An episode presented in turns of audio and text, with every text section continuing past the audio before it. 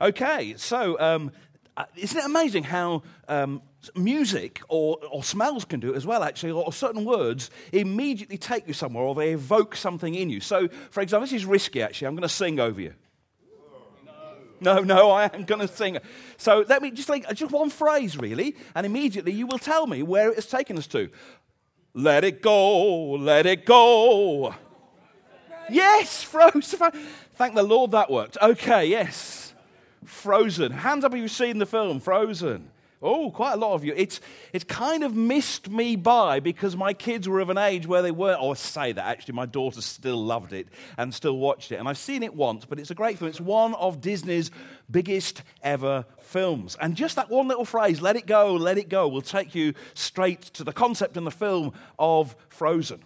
You've been embarked on a whole series of mornings, Sunday mornings, teaching, really good teaching, huge amounts. I know personally, huge amounts of research and reading that have gone on uh, in the background to all of that on relationships. On relationships. And uh, here we are coming to the close of that season on those talks. And here is the reality. Whatever we learn about relationships, one of the most important things that we can learn about relationships is what do we do when relationships go wrong? What do we, because relationships do go wrong. I've been asked over the years, I've been involved now in full time Christian ministry for, for, I'm in my 42nd year, and sometimes people interview you and they say things like, you know, what have you learned? What have been the greatest lessons? What have been the hardest things, the deepest valleys, the highest mountains, and so on? And I would have to say that genuinely, literally, one of the most painful things in 42 years of ministry that I've had to endure is when relationships go wrong and when people hurt you, and when you either deliberately uh, or inadvertently hurt other people. And this morning, I've been asked to speak on the subject of forgiveness and reconciliation. And I want to start right there. Let it go. Let it go. Because if you don't let it go, if you don't if you harbor unforgiveness if you don't deal with unforgiveness if you don't move if you don't choose to move into forgiveness i will guarantee you you will be frozen you will be frozen into ineffectiveness. You will be frozen into pain. You will be frozen into a hardened and a hardening heart. You will be frozen into the past. You will forever be harking back to what was or what might have been or what if or yes, but they, and all of those sorts of things that we inhabit and we live in if we don't learn to let it go. There's not a person in this room, I would suggest, you don't have to be a prophet. There's not a person in this room who has not been hurt by other people. What will you do with that? Let it go. Let it go. Don't live trapped in that place. A friend of mine used to use a little phrase which uh, is easy to soundbite, really, and so it's lived with me. I, it, I remember it still, and it carries power.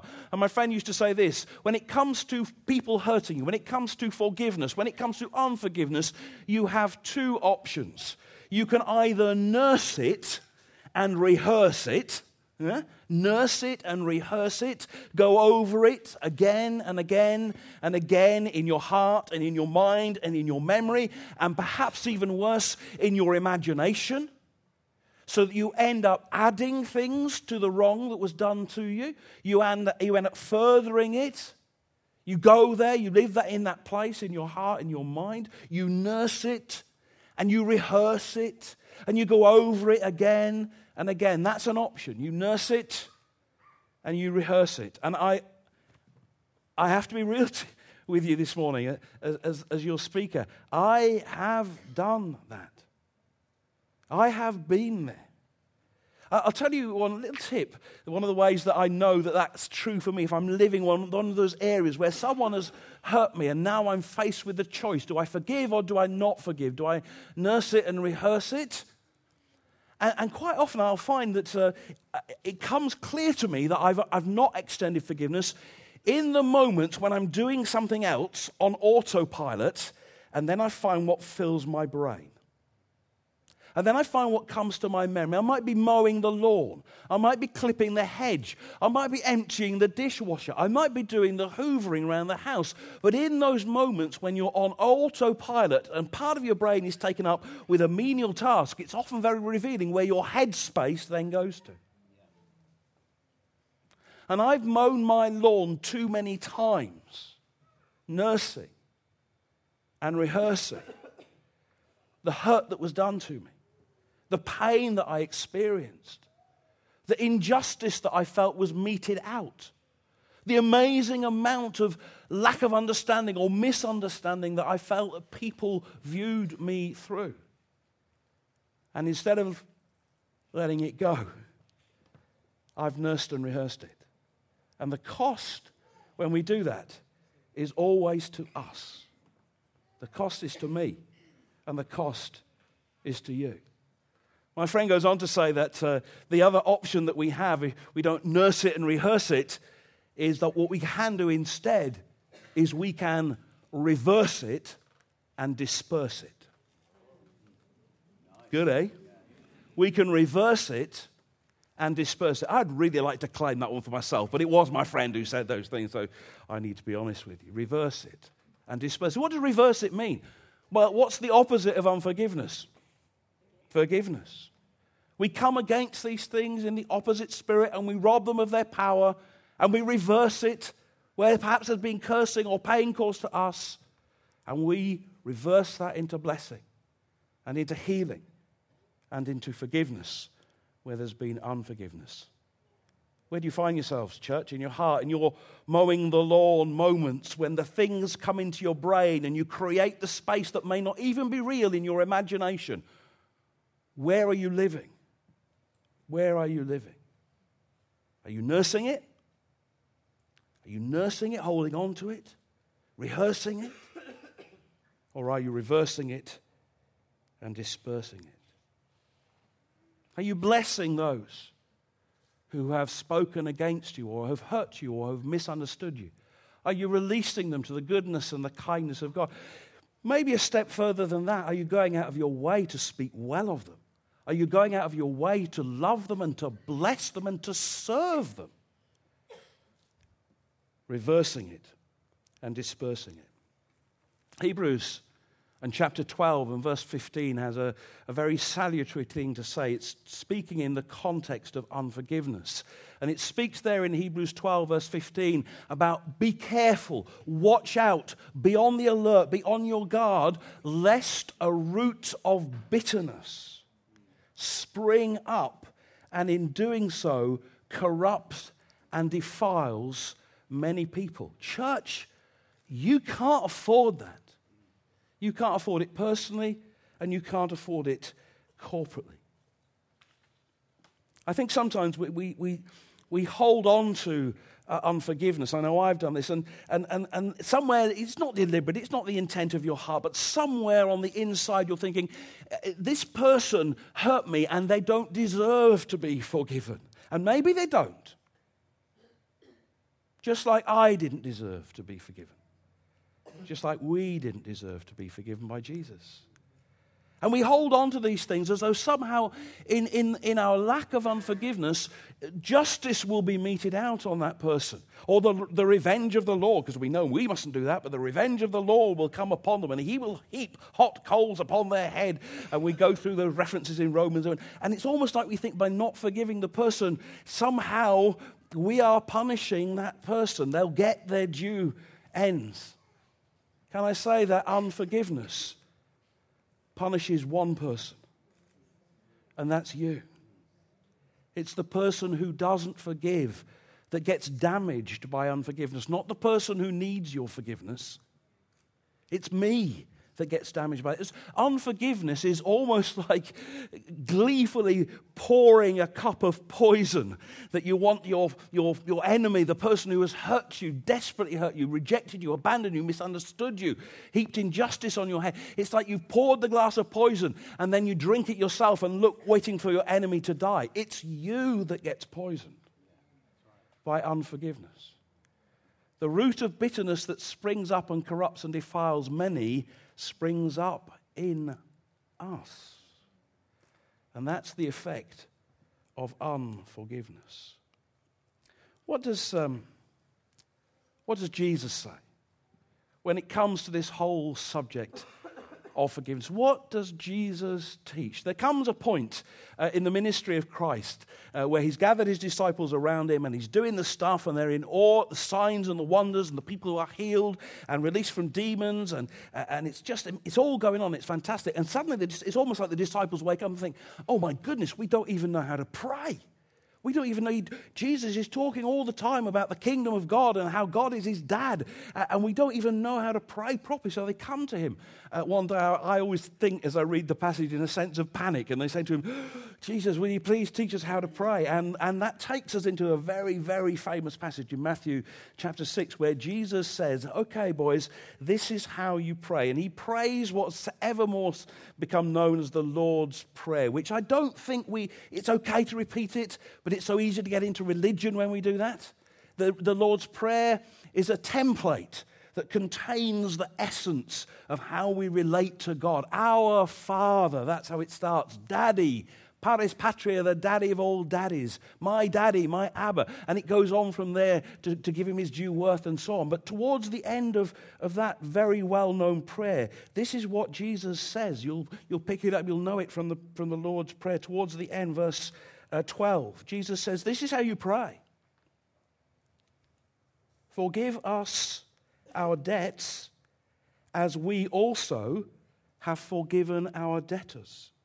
And lead us not into temptation, but deliver us from the evil one. And Jesus goes on to say this For if you forgive men when they sin against you, your heavenly Father will also forgive you.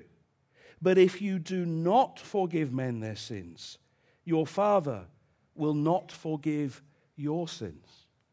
Whoa. Whoa. That's heavy duty. And, and can, can, I say, I don't think that's, I don't think that's God saying you better do this. You better do this or else. If you don't do this, this is what I will do to you. I think, in effect, what God is saying is, I'm not able to forgive you if you hold on unforgiveness in your heart. That, that which has been meted out to you, forgiveness through Christ, you need to mete out to other people. And if you don't do that, I can't. I tell you the best way I can think of. I tell you the best way I can think of illustrating this. Actually, Paul and Matt, would you mind standing up? That shocked you, didn't it? There we go. Here we go. Come and stand at, just stand at the front here where most people will be able to see. I say most people because it's a little bit like little and large here, isn't it? But you know what I mean. So. Uh, So, uh, what I want you, to, what I want you to do is face each other, would you please? And just imagine that you've fallen out and it's really, it's almost come to blows. I know it's difficult. It's difficult. It never happens. But uh, imagine that you fall out and you're almost coming, in fact, grapple with each other. Would you just wrestle with each other? No, that's it, wrestle with Yeah, yeah, come on. Who, who do you want to bet on? Who do you want? No, no. Uh, just hold each other. Rest like, it, exactly. Okay. Now, look, look. Silly illustration, but I think there's truth in this. It's hard for the father to get his arms around two of his kids who are fighting each other. It's hard for me to wrap my arms of love around these guys, both of whom I do love, both of whom I know. It's hard for me to do that if they're fighting each other and they're wrestling and they're holding on to each other. You know what they need to do is they need to let it go. They need to forgive. They need to forgive each other and in turning to the Father, the Father can then put his arms around them individually and forgive them. Give them a little round of applause as they go back to their seats. That was, of course, entirely imaginary. And that's what Jesus taught. In answer to the question from his disciples, that's where, he, that's where he takes the prayer. That's right towards the end of the prayer. And therefore, it is important. It's the last thing you remember about the prayer. Forgive in order to be forgiven. What does, what does Scripture say later on as we, as we get into some of the epistles? It says it many times. I'm only using two references here. Many, many times, Scripture t- picks up this theme of being forgiven and of forgiving others. But let me just read to you what Scripture says. This is from uh, the book of Colossians and chapter uh, 3. I'm reading from about verse 12. Therefore, as God's chosen people, holy and dearly loved, clothe yourselves with compassion, kindness, humility, gentleness, and patience. My goodness me, we could do a lot worse in the morning, first thing, couldn't we? Out of a shower, after we've toweled down and we're, we're dried off and we're putting, into our, uh, putting our clothes on. We could do a lot worse than putting on the first sock of compassion, the second sock of kindness, and then the underwear of humility, perhaps. I need that one. And then gentleness and patience as we clothe ourselves in these things. Have you ever thought about that? Clothe yourselves in these things. Put them on. It's intentional, it's deliberate, it's not automatic. It's a choice. Clothe yourselves, says the Apostle Paul, writing to the church at Colossae, with compassion, kindness, humility, gentleness, and patience. Bear with each other and forgive whatever grievances you may have against one another. He doesn't say there are no grievances. He says, whatever, whatever the grievances, however grievous they are, whatever grievances, forgive. Forgive as the Lord forgave you. There's your motivation. Church, I can never get over the amazing wonder of this statement. If I dwell too much, I'll cry. I'm forgiven. Church, I am forgiven all my anger and hatred and bitterness and selfishness and sexual immorality and, and all, all the pain I've caused other people, I am forgiven. And you are forgiven. And therefore, I cannot, I dare not hold back forgiveness for other people. Because I didn't deserve to be forgiven, and we didn't deserve to be forgiven. And now we must forgive as Christ has forgiven us. And it's there in Scripture for us in black and white. Forgive as the Lord forgave you. And over all these virtues, put on what's the final cloak that we put on? Put on love, which holds them all, binds them all together in perfect unity. Let the peace of Christ rule brabeuo is the word there. Let it rule, let it be the umpire in your hearts. Since as members of one body you were called to peace and be thankful. I found a hugely powerful weapon in forgiving other people is thanking God for them. Letting the peace of Christ be the brabeuo, the, the umpire, in my, the one who in my heart I allow to call the shots the umpire of peace in my heart, who I allow to say, that's allowed into your heart, Pete, and that is not allowed into your heart. Let the peace of Christ be the umpire. Let him rule in your heart. I'm very taken in both of those passages that I've read in Colossians and in the words of Christ in Matthew 6 that both those passages are actually using different words uh, for the word uh, forgive. Aphiemi is the word that Jesus uses, aphiemi. And do you know what that word literally means? The Greek word aphiemi? It means let it go. That's what it means. Uh, uh, in fact, it means let it go, as in ruling out a debt, cancelling a debt. Just let it go. Let it go. And then in the, in the passage that we read in Colossians, uh, the word that's used for forgive there is a different word. It's the word charizomai. And any of you that have named any children or know any children called charis, then you know that that word in the Greek means grace. And so this is about being gracious toward one another, not meting out that which is deserved, but meting out that which is undeserved. The graciousness of God, God's riches at Christ's expense. It's all very well, isn't it, to talk about it? How does it work? How do we land this stuff? How do we live in this command of Christ to let it go, to cancel the debt, to exercise forgiveness? I take you back, church, as some of you will know this story, I take you back to the very beginning, the turn of the year, the very beginning of January 2017. Uh, some of you will know that I was out at that time in Mexico where uh, we were building uh, houses for the poorest of the poor, um, not on the hotel strip on the Yucatan Peninsula, but out in the jungle areas. Families who had very, very poor shelters, things that you wouldn't have in the bottom of your garden as a shack living in these things in a hurricane zone so would get flattened on a repeated basis. Whole families living together in one rooms with no sanitation or very little sanitation and mud everywhere and so on. We're building houses for them. It was a fantastic time. And we saw God move in miracles as, as blind eyes uh, saw and withered hands got strengthened and uh, p- people who were uh, literally cripples in beds couldn't move uh, were raised up by Jesus. Saw people get saved. It was fantastic. Built houses. All the gospel. It's all the gospel. No one part of it. It's all the gospel. Just fantastic. Amazing time. And towards the close of that time, as some of you will know, I got a phone call back from home. And my wife said, Can you sit down? And I, oh my goodness. And she said, Is anyone with you? And I said, Yeah, my friend Phil is with me.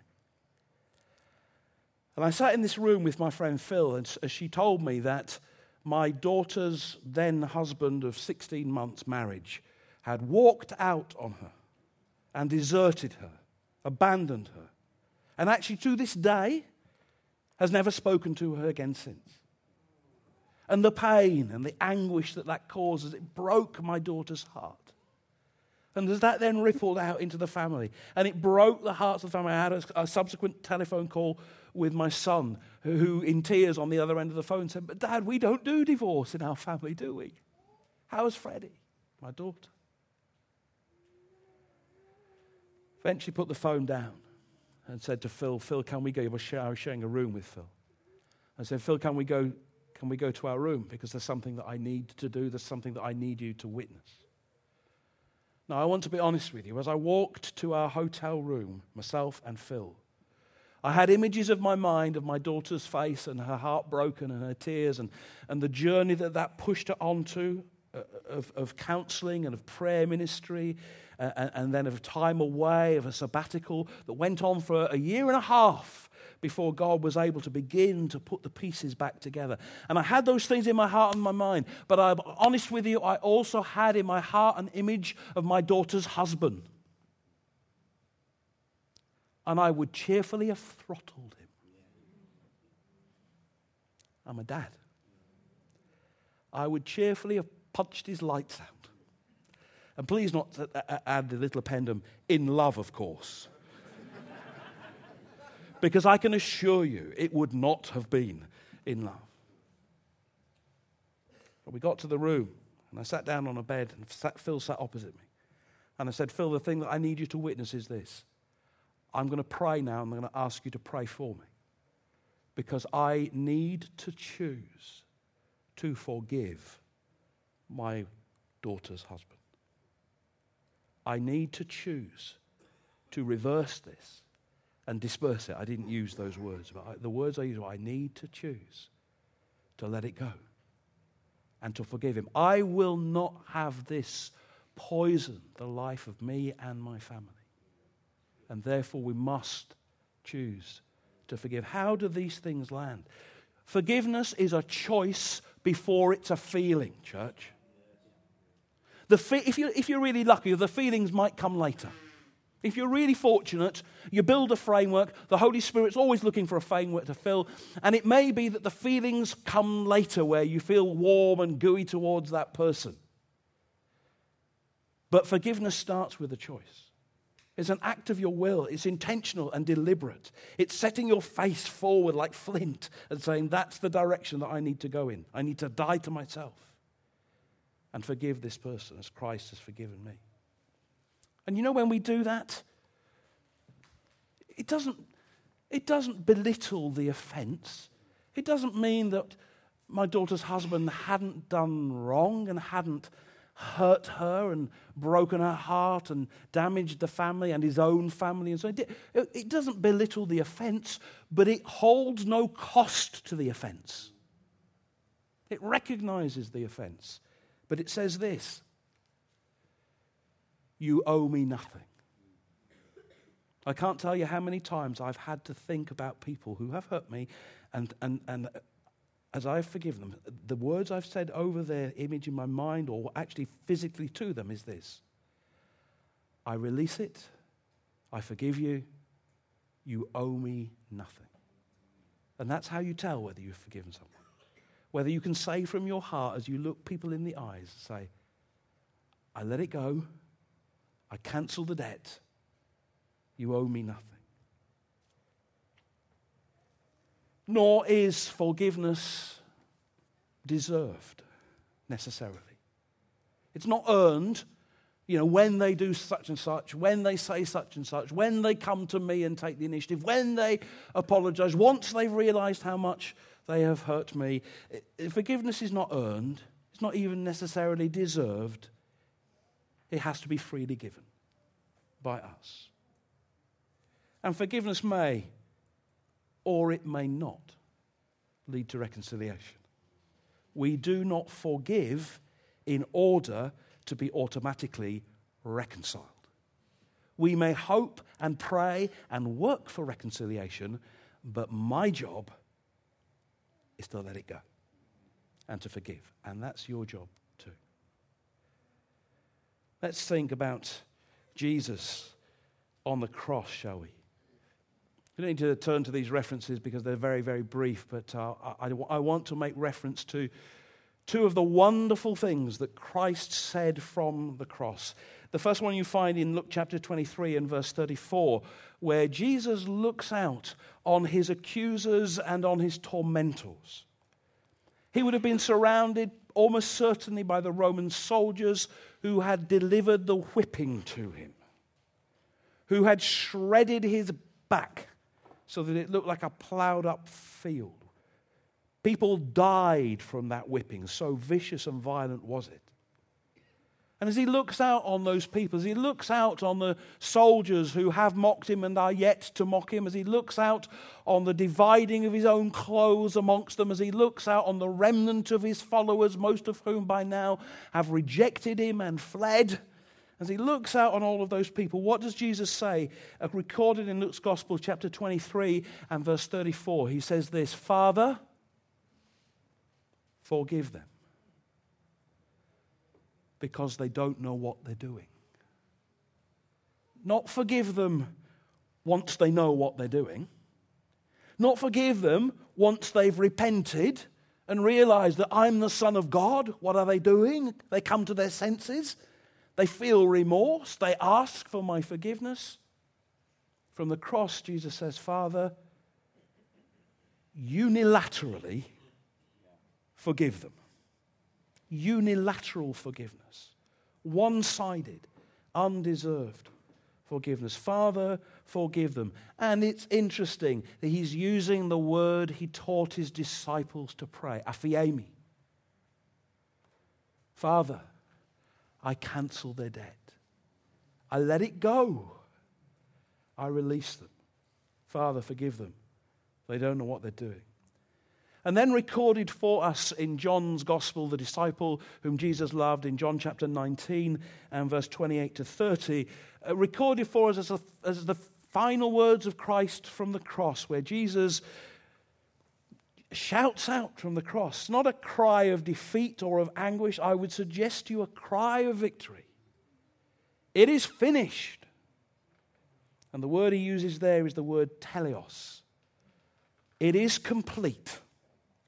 I have brought it to fullness and maturity. And literally, the debt is paid in full.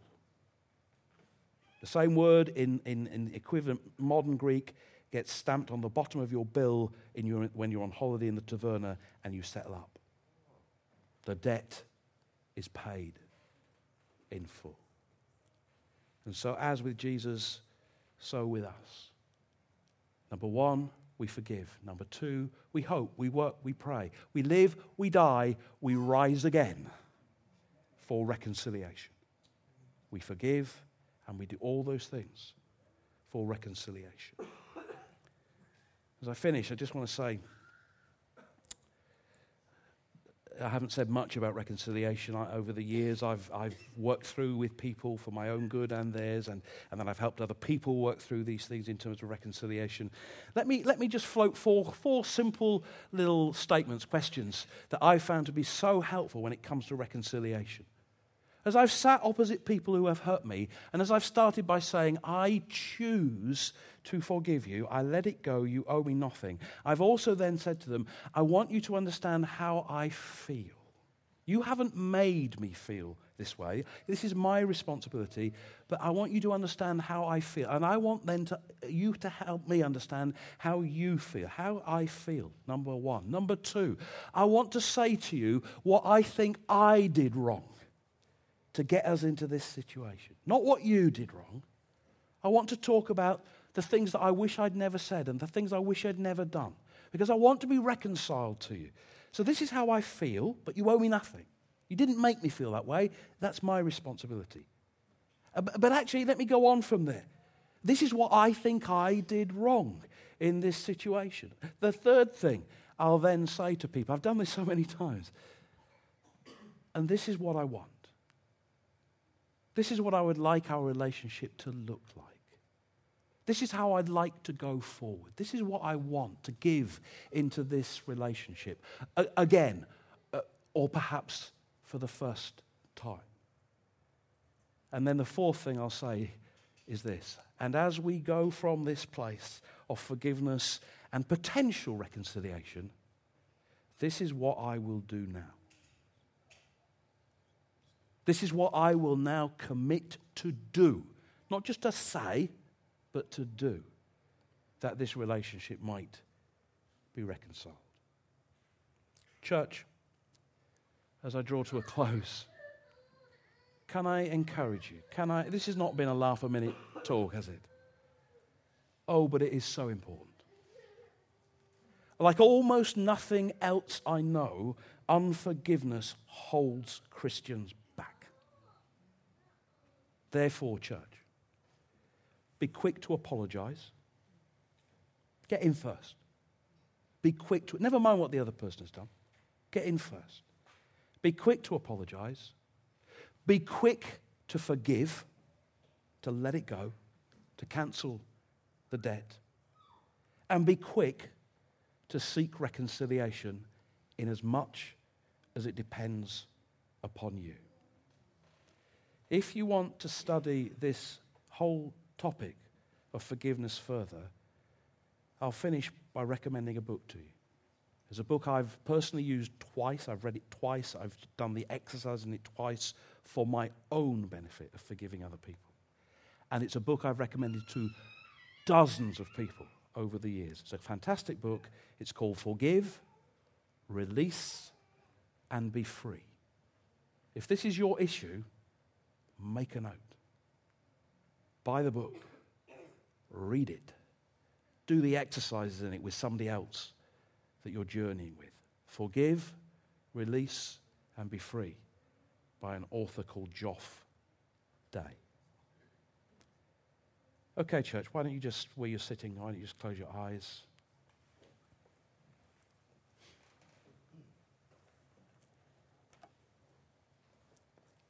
Actually, I wonder if you would help me. Would you just stand if you're able? Would you stand? I want to give an opportunity for people to respond, to receive prayer and support. Prayer and support. This is not easy. What I'm about to ask is not easy, but it is vitally important. As I was preparing this morning's talk, I felt that when I used the phrase root of bitterness, that that would resonate with some here, and you know you're living with that. You can feel on occasions anger rising in you, reactions that are disproportionate to the cause, indicating there's something deeper inside you. A root of bitterness which has taken root and is corrupting and defiling you. I felt that there would be those here this morning who needed very simply to make a choice to forgive. And in a moment, by coming forward, as you walk. In the old days, the front of this in a certain type of church was called the mercy seat. I like that. Come and find the mercy of God. As He had mercy on you, come and choose to have mercy on others. So, those with a root of bitterness, those who this morning need to simply come forward to say, I am choosing to forgive, witness this with me, church. And lastly, those who, in coming forward, the step that you're making is this you're saying, I will work for reconciliation with that person, in that situation, in my workplace, in my family, in my home, with my neighbors, in the church. I will work. By coming forward, I'm asking people to come and stand by me. There's another film. Stand by me.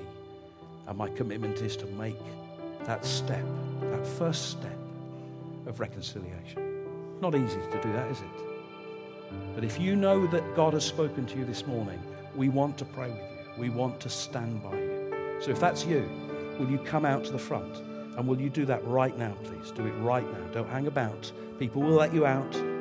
If you're not on the end of a row, people will move so that you can come out. Come out right to the front now. That's great. Just keep coming. Please come right, right forward. That's great. Thank you. Keep coming.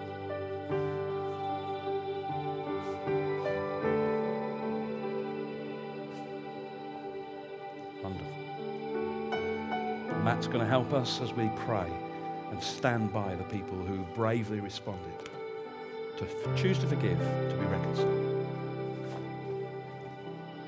Thanks, Pete. So, those of you who come forward, we're going to take some time to pray for you in just a moment. I just want to pray over all of us, and then we're going to bring our time to a close. And then, those of you who are here, just wait for us to come and just pray with you. Um, those of you who are out there and you've uh, been trained in, in praying for people as we do, then I'm going to invite you to come forward. Why don't you come forward right now and just join us in praying for some of those people?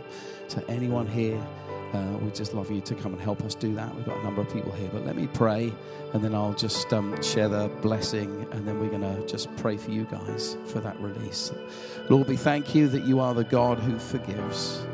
We thank you that in your undeserved kindness, you look on us every single one of us here, and you say, forgiven and clean. And Lord, that's just mind blowing that you would do that for us. We're so mindful of our failures and our struggles, but you forgive us. And Lord, we confess that forgiving other people is really, really hard.